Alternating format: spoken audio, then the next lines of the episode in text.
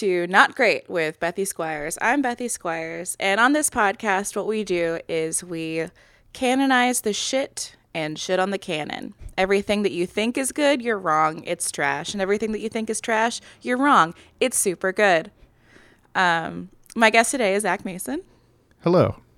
and you are a podcaster and an improviser um, Yes. in DC. Yes. Yeah, and recently adding um I'm going to get to direct my first show soon and I'm very excited. Oh, Dip, do you want to talk about that right now?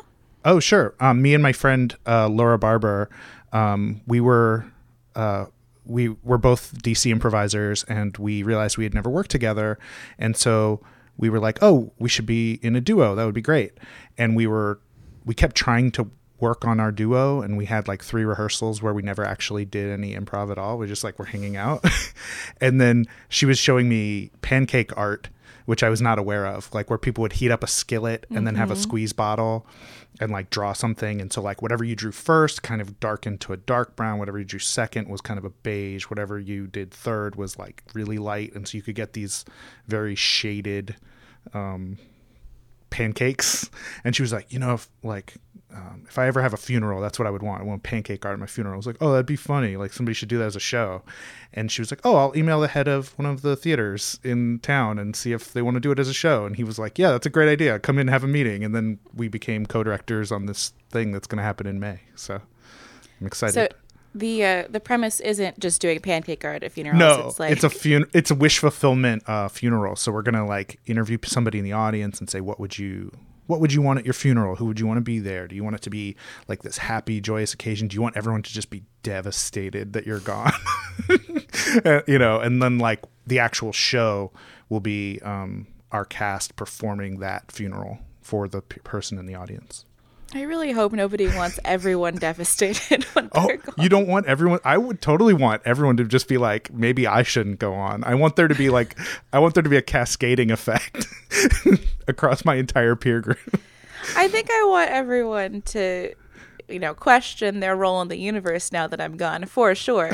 But the party itself should be fine. Okay, all right, I see. So everything has its own has a Yeah. time and a place. That's like- their last chance to celebrate me, so it should it better be a fucking rager. nice. so we're here to talk about Taco Bell. Yes. Yeah. Um, so yeah, Go. Taco Bell is good. Taco Bell is good. Are you vegan? Yes. Every vegan I know loves Taco Bell. because it's like the only place we can eat. Like it is really one of the only places where like because everything that is everything that isn't meat or dairy is vegan. So like the rice is vegan, the beans are vegan, like anything that sort of should be vegan, quote unquote, like where you kind of look at it and you're like that shouldn't have beef in it is is is safe for the most Right. part. So it's like you can actually you can actually make a bunch of different stuff whereas like there's so many other places it's like i'll have side salad and fries please And then sometimes you can't even do the fries because they're done in animal fat. yeah or like mcdonald's fries are made from uh they have beef tallow in them What? like because they're like a pulp it's like they're not real potato it's like re they're like extruded potato Right. pulp but one of the ingredients is like a beef tallow or at least so it was really more like candle than fry. Yeah, yeah, yeah. They're like a yeah. They're the mm, what other extruded foods are there? Cheetos. I mean, all chicken Fritos. nuggets, Yeah. Cheetos and Fritos, Pringles. That's why they're not allowed to be called like chips or crisps. They're potato fried potato snack or something.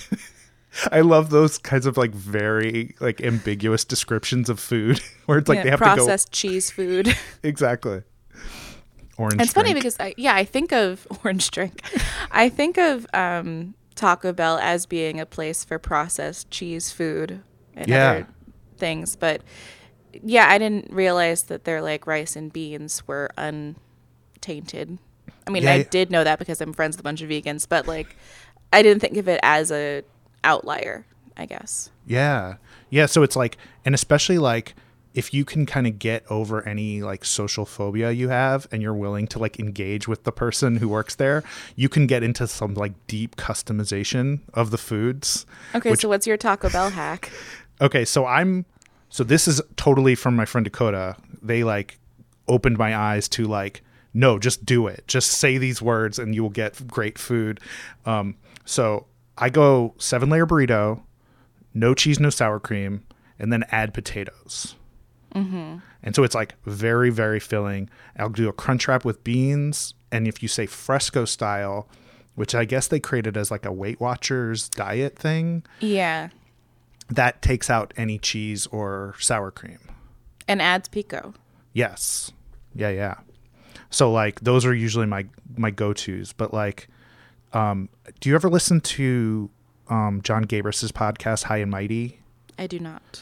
Um he- so he it's usually just sort of like whatever people want to talk about like whatever they're sort of interested in uh, other than comedy so like he'll have Anthony Atamanuik on to talk about conspiracy theories or he'll have you know um but he's done these he's done a few episodes with Betsy Sodaro and Mano Ag- Agapion, where they just talk about their love of Taco Bell, and they go even deeper into it. Like they will, like not just order sort of weird combinations like take this out add this in but they'll get into like and i want it well done. Like they'll get into like cooking instructions which i had never even considered. I don't think that the people at Taco Bell are paid well enough to get that type of diva behavior thrown at them. i think so i think it's a mixed bag right? Because i think it's like i i worked retail for a very long time and i definitely like hated people who were sort of like very assuming about the level of care you were supposed to provide them but i also really liked when somebody respected my expertise.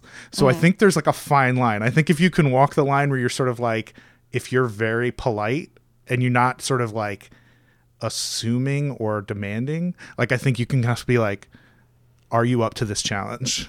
like I, have think- this. Especially also at a Taco Bell if you're just like, hey, I'm high too. Right. Let me explain to you my vision. I think that's part of it. I didn't even know. So speaking of that, I didn't know that there are Taco Bells that deliver. oh, yeah. that's bananas to me because I feel like part of the experience is getting yourself together enough to go to the place like that that's part of the like what's being required of you And I think that if you have the option to get food delivered, you can like the sky's the limit. Like especially here in Los Angeles, um, you can just get Postmates for anything you want, and technically you can just send. Even if the Taco Bell doesn't deliver, you can hire a human to go to Taco Bell for you, because Oh, we're living in the death throes of late capitalism. right. True true. And i think yeah and there's definitely a sliding scale for appreciation. Like if a food can be delivered people are much more excited about it than it maybe deserves to be. Like i remember there's a an ihop in dc and everyone was kind of like yeah there's ihop but then it like they offered delivery and people lost their minds they're like what I can get like maybe the worst pancakes with like 14 kinds of syrup brought to my house. then it's Okay. amazing. I want to talk now about the syrup at IHOP because I am not here for it. Yeah, I don't I don't Flavored understand. syrups are gross. Yeah, for sure. Yes. 100 I, and I remember being a little kid and going to IHOP and they had like the tiniest table and like half of the surface area of the table was taken up with syrup variants. I I love IHOP for the just giving you a carafe of coffee and then like Mm-hmm. leaving you alone with it. just being trusted with all that coffee is beautiful. but even like as a kid, I was actually more of a syrup snob than I am now. Really? I was like, yeah, I was like pure maple or fuck off. it was very important to me. Did you go out to breakfasts a lot when you were growing up? Like was that a thing like going to like buffets or any other kind of those places? Um, there's a restaurant in in Bloomington called the Runcible Spoon that my parents still basically live at. So I've had breakfast there. I've had every meal conceivable there. um, it, it's like the I feel like they eat dinner there more often than they cook. Oh wow. Uh, they just sort of live there, and that's fine. it's it's like their social club because they're I re- friends with all of the servers and friends with all of the like other regular patrons, and so it it serves like a social role as well. Oh, that's great then. That it's an actual like place where they know people versus a like I go to this place to eat the foods that I'm too ashamed to prepare at home. No, no, it's more like a cheers thing. oh, cool. But they serve some beer, but it's more like coffee. So it's like cheers for not drunks. Pitch that show. I think that was Friends. Oh, true. Yeah, yeah. Never mind. Don't pitch that show.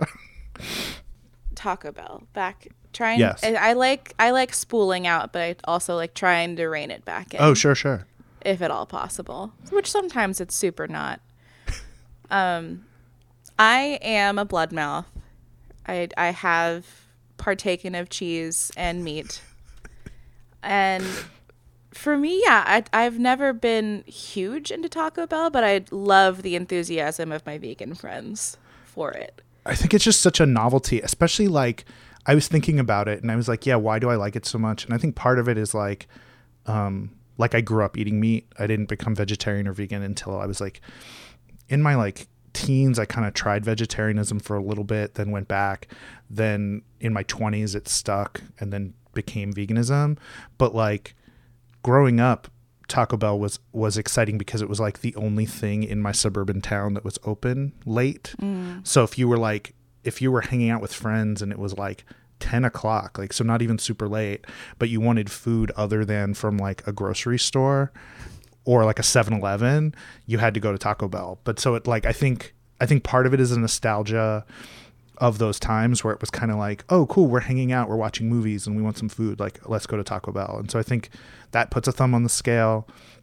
I think the fact that they're so ubiquitous, it's really nice for like road trips being vegan. Like, I can go with friends who aren't vegan and they can get something and I can get something, and it's not sort of like either of us settling, um, where it's like, Either they have to go to a place that's all vegetarian vegan and kind of be bummed out, or like I go to a place that's not and I get like nothing, you know? yeah. You get the salad and fries, maybe. exactly. Yeah. Um, yeah, I think my late night spot was Steak and Shake oh, because I'm from the Midwest and that's that's where those are. There's a Steak and Shake in Los Angeles. It's in Santa Monica, but they're trying to like make it seem like it's fancy. how so? it's like, it was it's called Steak and Shake by and then like this signature that's like on that's written in like laser cut steel. S- Sergio. it's something like Sergio. I can't remember the name right now, but um yeah, so Steak and Shake is just a medium grade burger place. It's like above a Denny's in some ways, but below a Red Robin okay. per se.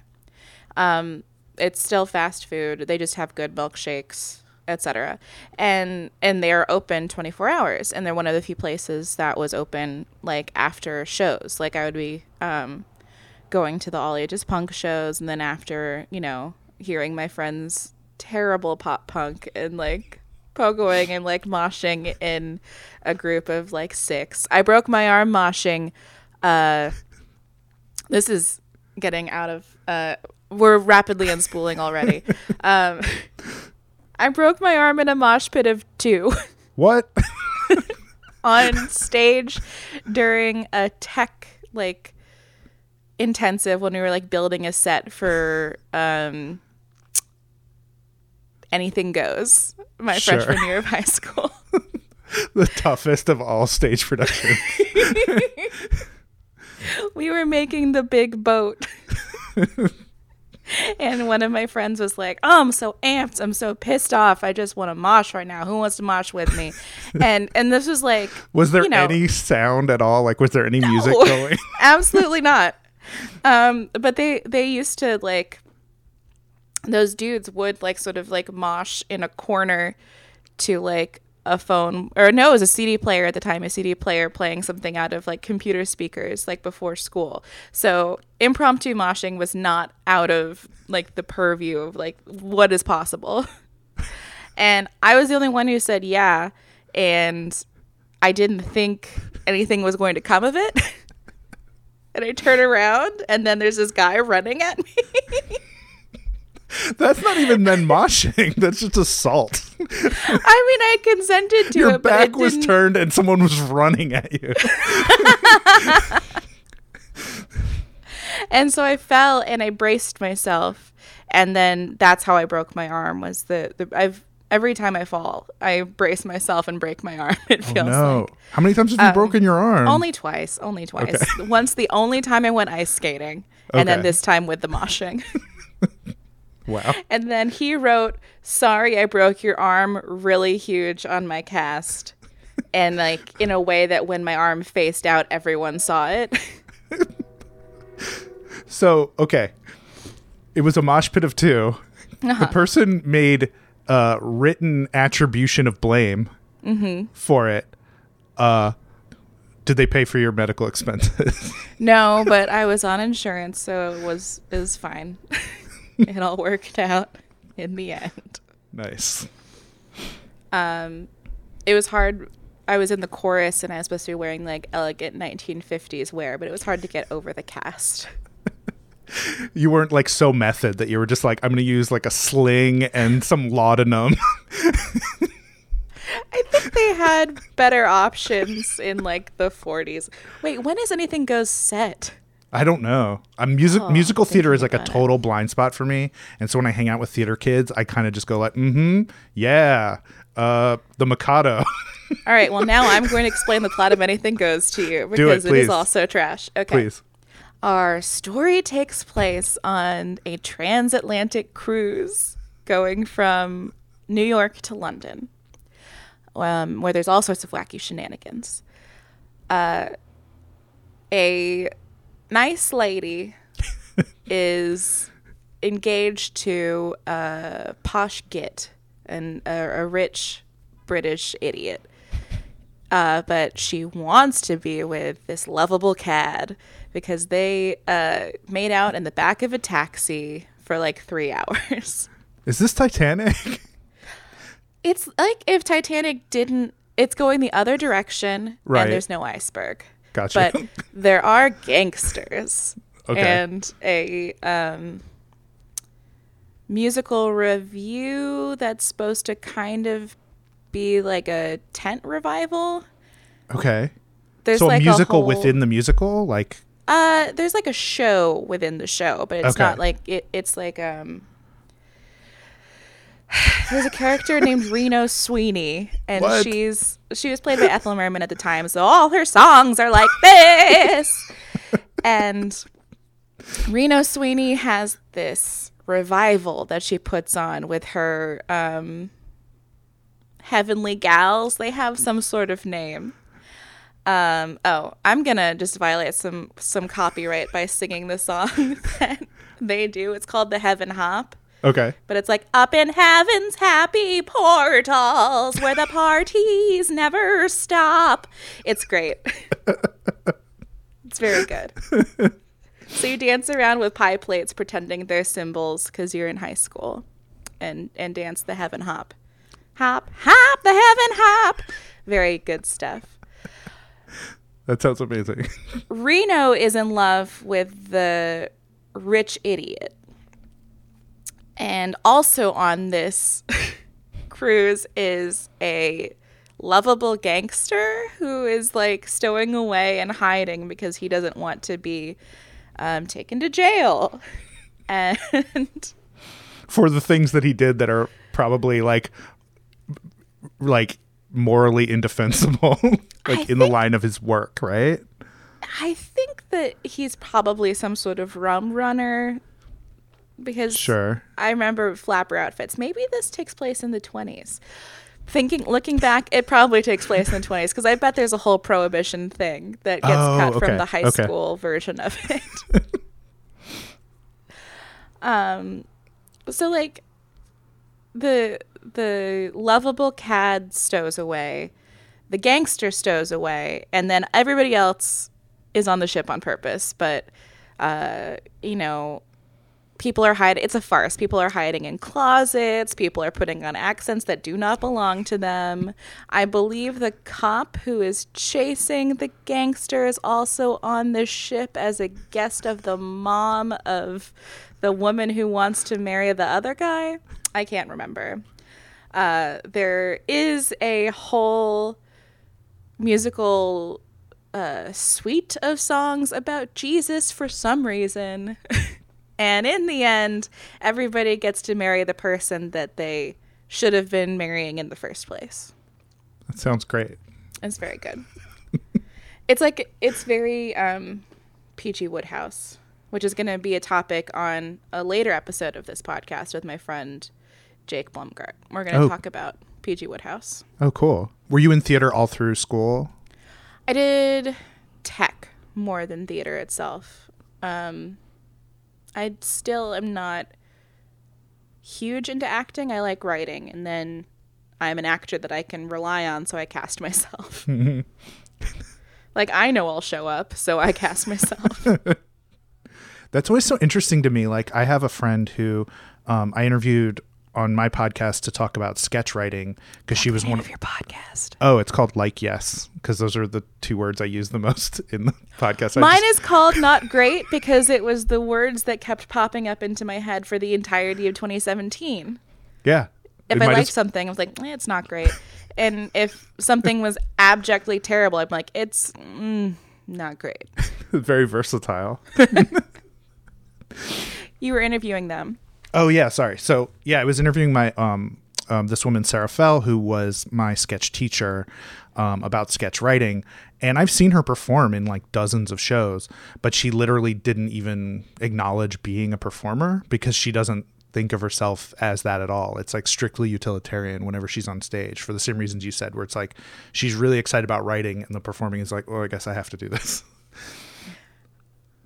It's not completely that I have to do it. I think I like performing more than than Sarah does, but um, it is not like the my main pursuit, and I'm not super interested in acting other people's words.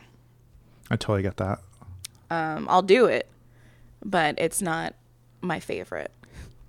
My favorite is doing all of it. Like, I really like um, writing the show, acting in the show, and making the sets.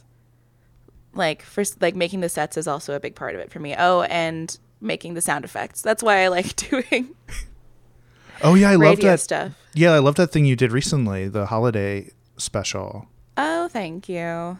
That's available on the dark web. Because I used Grandma Got Run Over by a Reindeer and stuff. I was going to put it on this podcast feed, and I was like, mm, you can't. Oh. It's not fair use. I can argue that I was making commentary about the songs from Anything Goes just now, but True. I'm not sure if there's that much commentary in Cursed at Christmas. so another thing we do on this podcast is talk about something that is there's a critical consensus that this thing is good and we explain why this thing is actually bad. And what you have brought to the table is competition, any form of competition. Literally any form of competition because it is bad. Like life is is so hard already.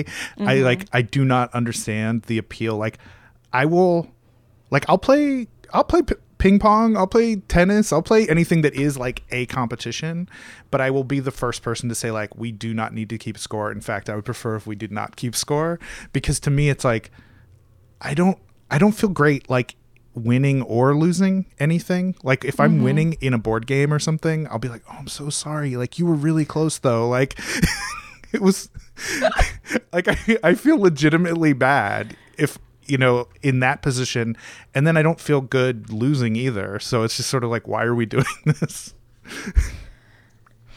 Yeah, I am sure some competition can be useful, but I'm trying to think of a time. I think I don't like competition because it sets up a false animosity, which I think is kind of what we're talking about. That Yeah. um, there's no need for this particular engagement to be hostile, and there's no need for.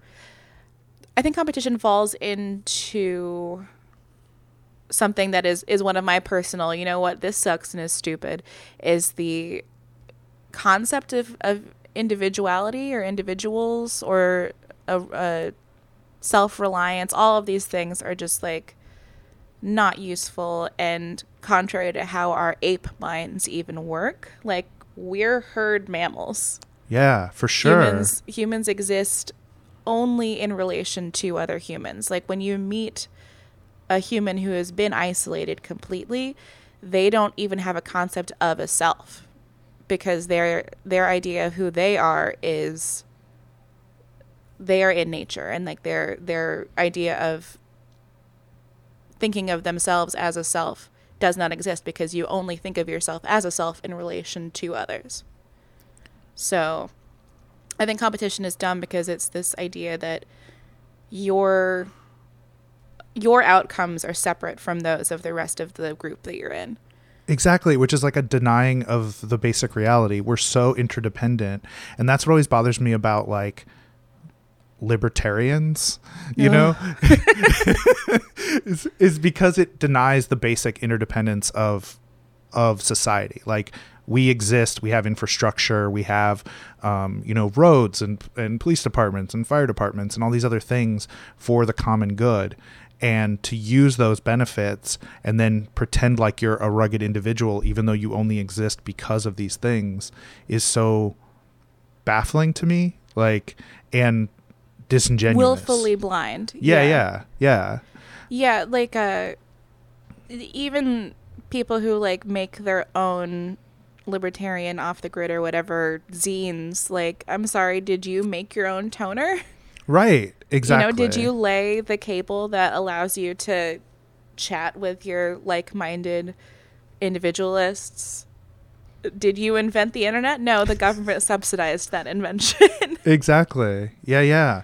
Did um have you read the book? Um there's this woman Sunaura Taylor who's a like disability rights activist and she wrote this book um last year called Beasts of Burden and it was about her own sort of journey from she was uh disabled her whole life, but her her journey to becoming like a disability rights activist and sort of mm making it a more proactive thing and sort of part of her concept of herself. Um, it's really fascinating and it was really challenging to me because she talks about the idea of interdependence and how that we're all interdependent in various ways. We all need help and we all need um, accommodation to varying degrees. And so part of her part of her thinking was sort of getting over the idea that because she has a disability that puts her in a wheelchair and limits the mobility of her limbs that she needs more quote unquote help in public than some other people do, but that a lot of the things that she has to explicitly ask for as help are no more unnatural than the other things that we already do. Like, so she used as an example, like curbs. Like, the mm-hmm. idea that a curb has to be a right angle that makes it hard for a wheelchair to get over isn't any more natural than just having that sloped cut out that makes it possible for anyone to get up onto the sidewalk. Like that neither of those is sort of like more uh, consistent or natural or or um, um, required. You know what I mean? It's just that like we were so used to like, yeah, well we'll have a right angle curb because it kind of keeps water from splashing up and it channels rain into the gutters easier. But it's like just as natural to have those cuts out and things like that where it's like she has to explicitly ask for these accommodations but shouldn't really have to and shouldn't feel bad about having to ask for them. Yeah, because the curb itself just starting out it's artificial, it's a man-made curb uh, but then, yeah, I didn't think about the public utility of the drainage as well. But yeah, there are definitely, I've seen sloping uh, curbs or trenches or whatever that still direct water. They yeah. don't have to be so abrupt. When she was talking about like when she goes to a coffee place, um, she's the most uh, dexterous with her mouth versus her hands, and so it's easier for her if the person can like hand her the cup by just sort of putting the lip of the paper into her into her teeth instead of like setting it down and then her having to figure out how to pick it up and mm-hmm. that just having to ask for that sort of small difference in the interaction shouldn't make her feel sort of less welcome in society or less able to participate in these like very mundane interactions mm-hmm. between strangers and it really made me sort of question like oh yeah like I've done so many shows in theaters where it was like you had to go up some set of stairs, through an alley, down some other set of stairs, and it's like there's no, you know, it it's sort of chicken and the egg. It's very easy to talk ourselves into a situation where it's like, um, well, nobody in a wheelchair has ever come to these shows, so it doesn't really matter. And it's like, but they've never come to the shows because they're already kind of getting the signal that they're not welcome. Yeah. And I feel like to circle back to competition, I feel like all of those things are sort of related, right? Like if we set up this sort of tribalist construct where it's sort of like, oh, it's good and it's healthy to sort of like, I love the Giants and you love the. God, I don't even know another fo- fo- uh, cowboy. Yeah, there you go. Like, then it's like, therefore we are enemies. Even if it's like ten, per, only ten percent serious, it's sort of like so unnecessary. Like, I just don't. I don't get it. Like I get the I get the appeal of like going out and playing sports with your friends. I don't get the appeal of like sort of identifying with strangers doing it and sort of choosing one group of strangers over another and somehow tying yourself to their successes and failures. Right.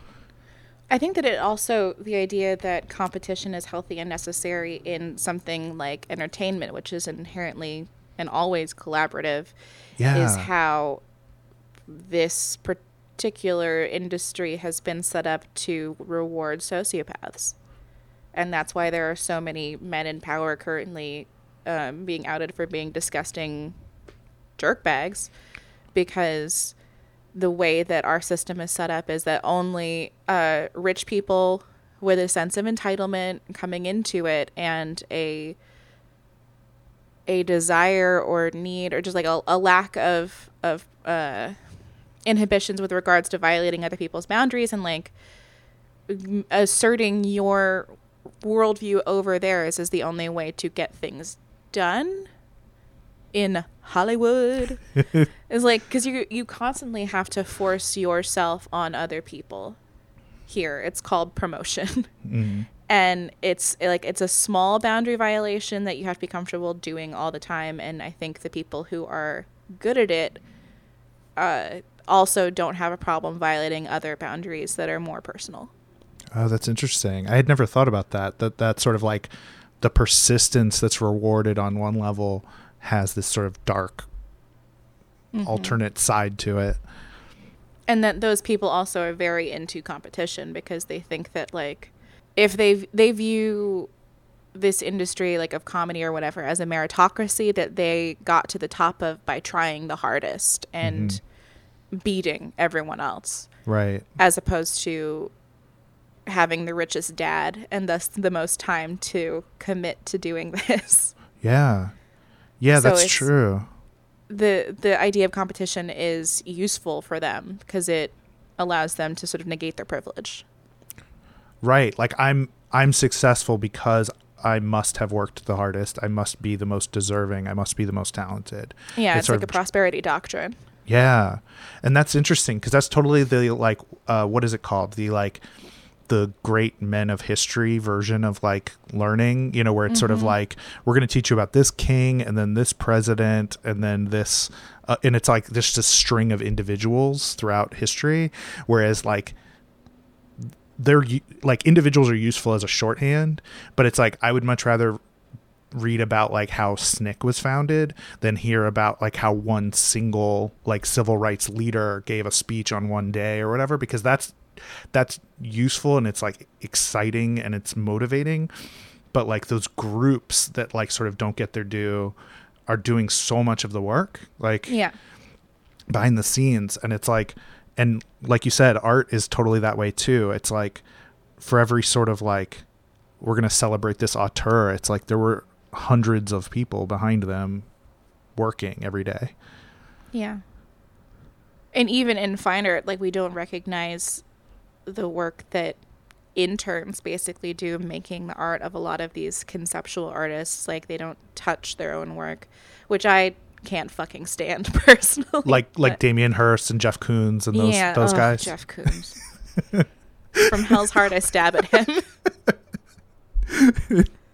No, totally. I think like it was one thing like like I didn't um I didn't love Phantom Thread, but one thing I thought was interesting about it was the sort of explicit showing of um, Daniel Day Lewis's character. Is like celebrated and he's going to dinners and you know he's a celebrity in his own right in London society. But like so much of the work was being done by his his staff and they were all women you know and they were not named. Like I don't think many of them even had names in the movie. Like they were never really addressed mm. as individuals. They were just kind of like working you know and now I feel like we're brought back to restaurants naturally from just from that that uh, I've been having trouble recently with like restaurant and like cook masculinity. When did when did cooking become this like sort of macho thing? Like when did that become like when did that sort of macho chef thing happen? I would say when celebrity chefs became a thing.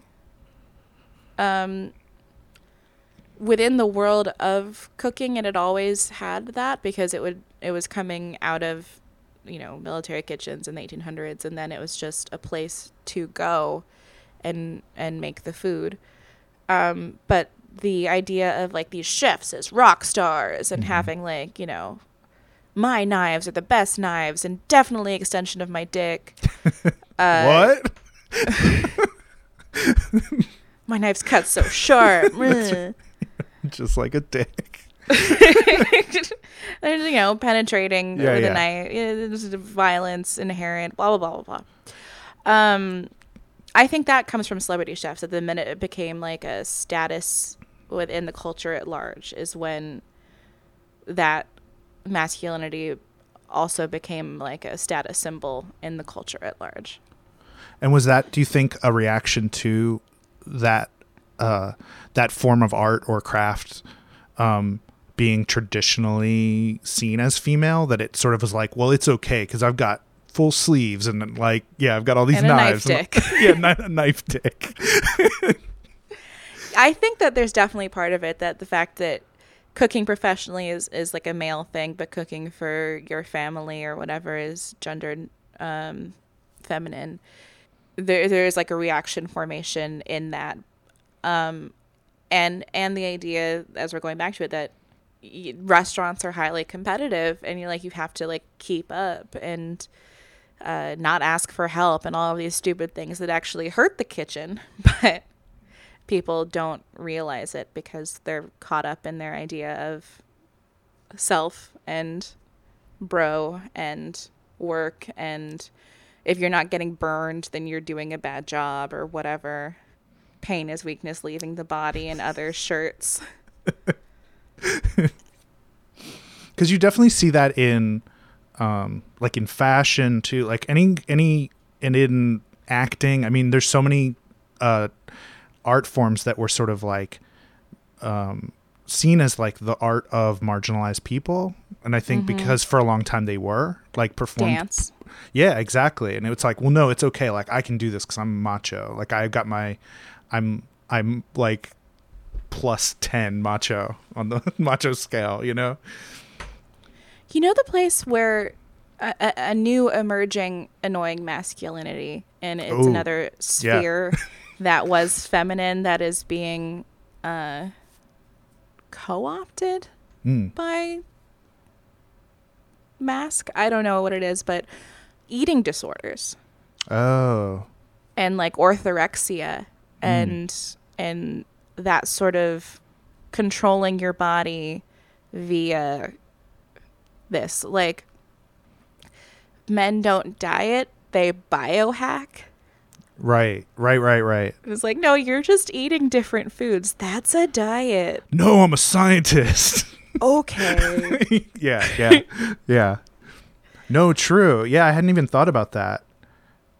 Yeah like and I think I'm sure if anyone would critique my arguments about competition, it would be that I'm not like macho enough or I'm not like up for the challenge. And to them, I would say like you're absolutely correct. like I'm like I sort of I think what fed a lot of those fears of um, competition and sort of like the aversion to it was sort of opting out of a lot of like traditional um, masculine stuff because so much of it is rooted in competition and no matter how like sort of friendly um it's framed it always just felt very off-putting and unwelcoming to me like i just never had fun in those sort of low even the like lowest stakes versions of sort of like asserting your masculinity around your male friends or whatever and so i'm i think i think masculinity is like an important thing to sort of come back to like if we're talking about competition. Yeah, and looking at how much of competition, how much of masculinity, like there are things to realize are are dead weight within it. Yeah. And like you can if you want to hack something, I guess it's traditional masculinity. Look, you're gonna hack something, so Look, something has to be hacked. It's the '90s, okay? Get with the times. That's right. We got like, these three and three and a half inch floppy disks. Hack the planet. That's right. Oh God, I have to do an episode about hackers sometime. Zach, where can people find your stuff? Um, I'm uh, Zach F Mason on Instagram and Twitter, and I have a website emotionaldistance.com for like all my drawings. And I'm at Bethy BSQU on Twitter and Bethy Squires on Instagram. And I still haven't made a social media presence for this podcast. So suck it. I don't know. Bye.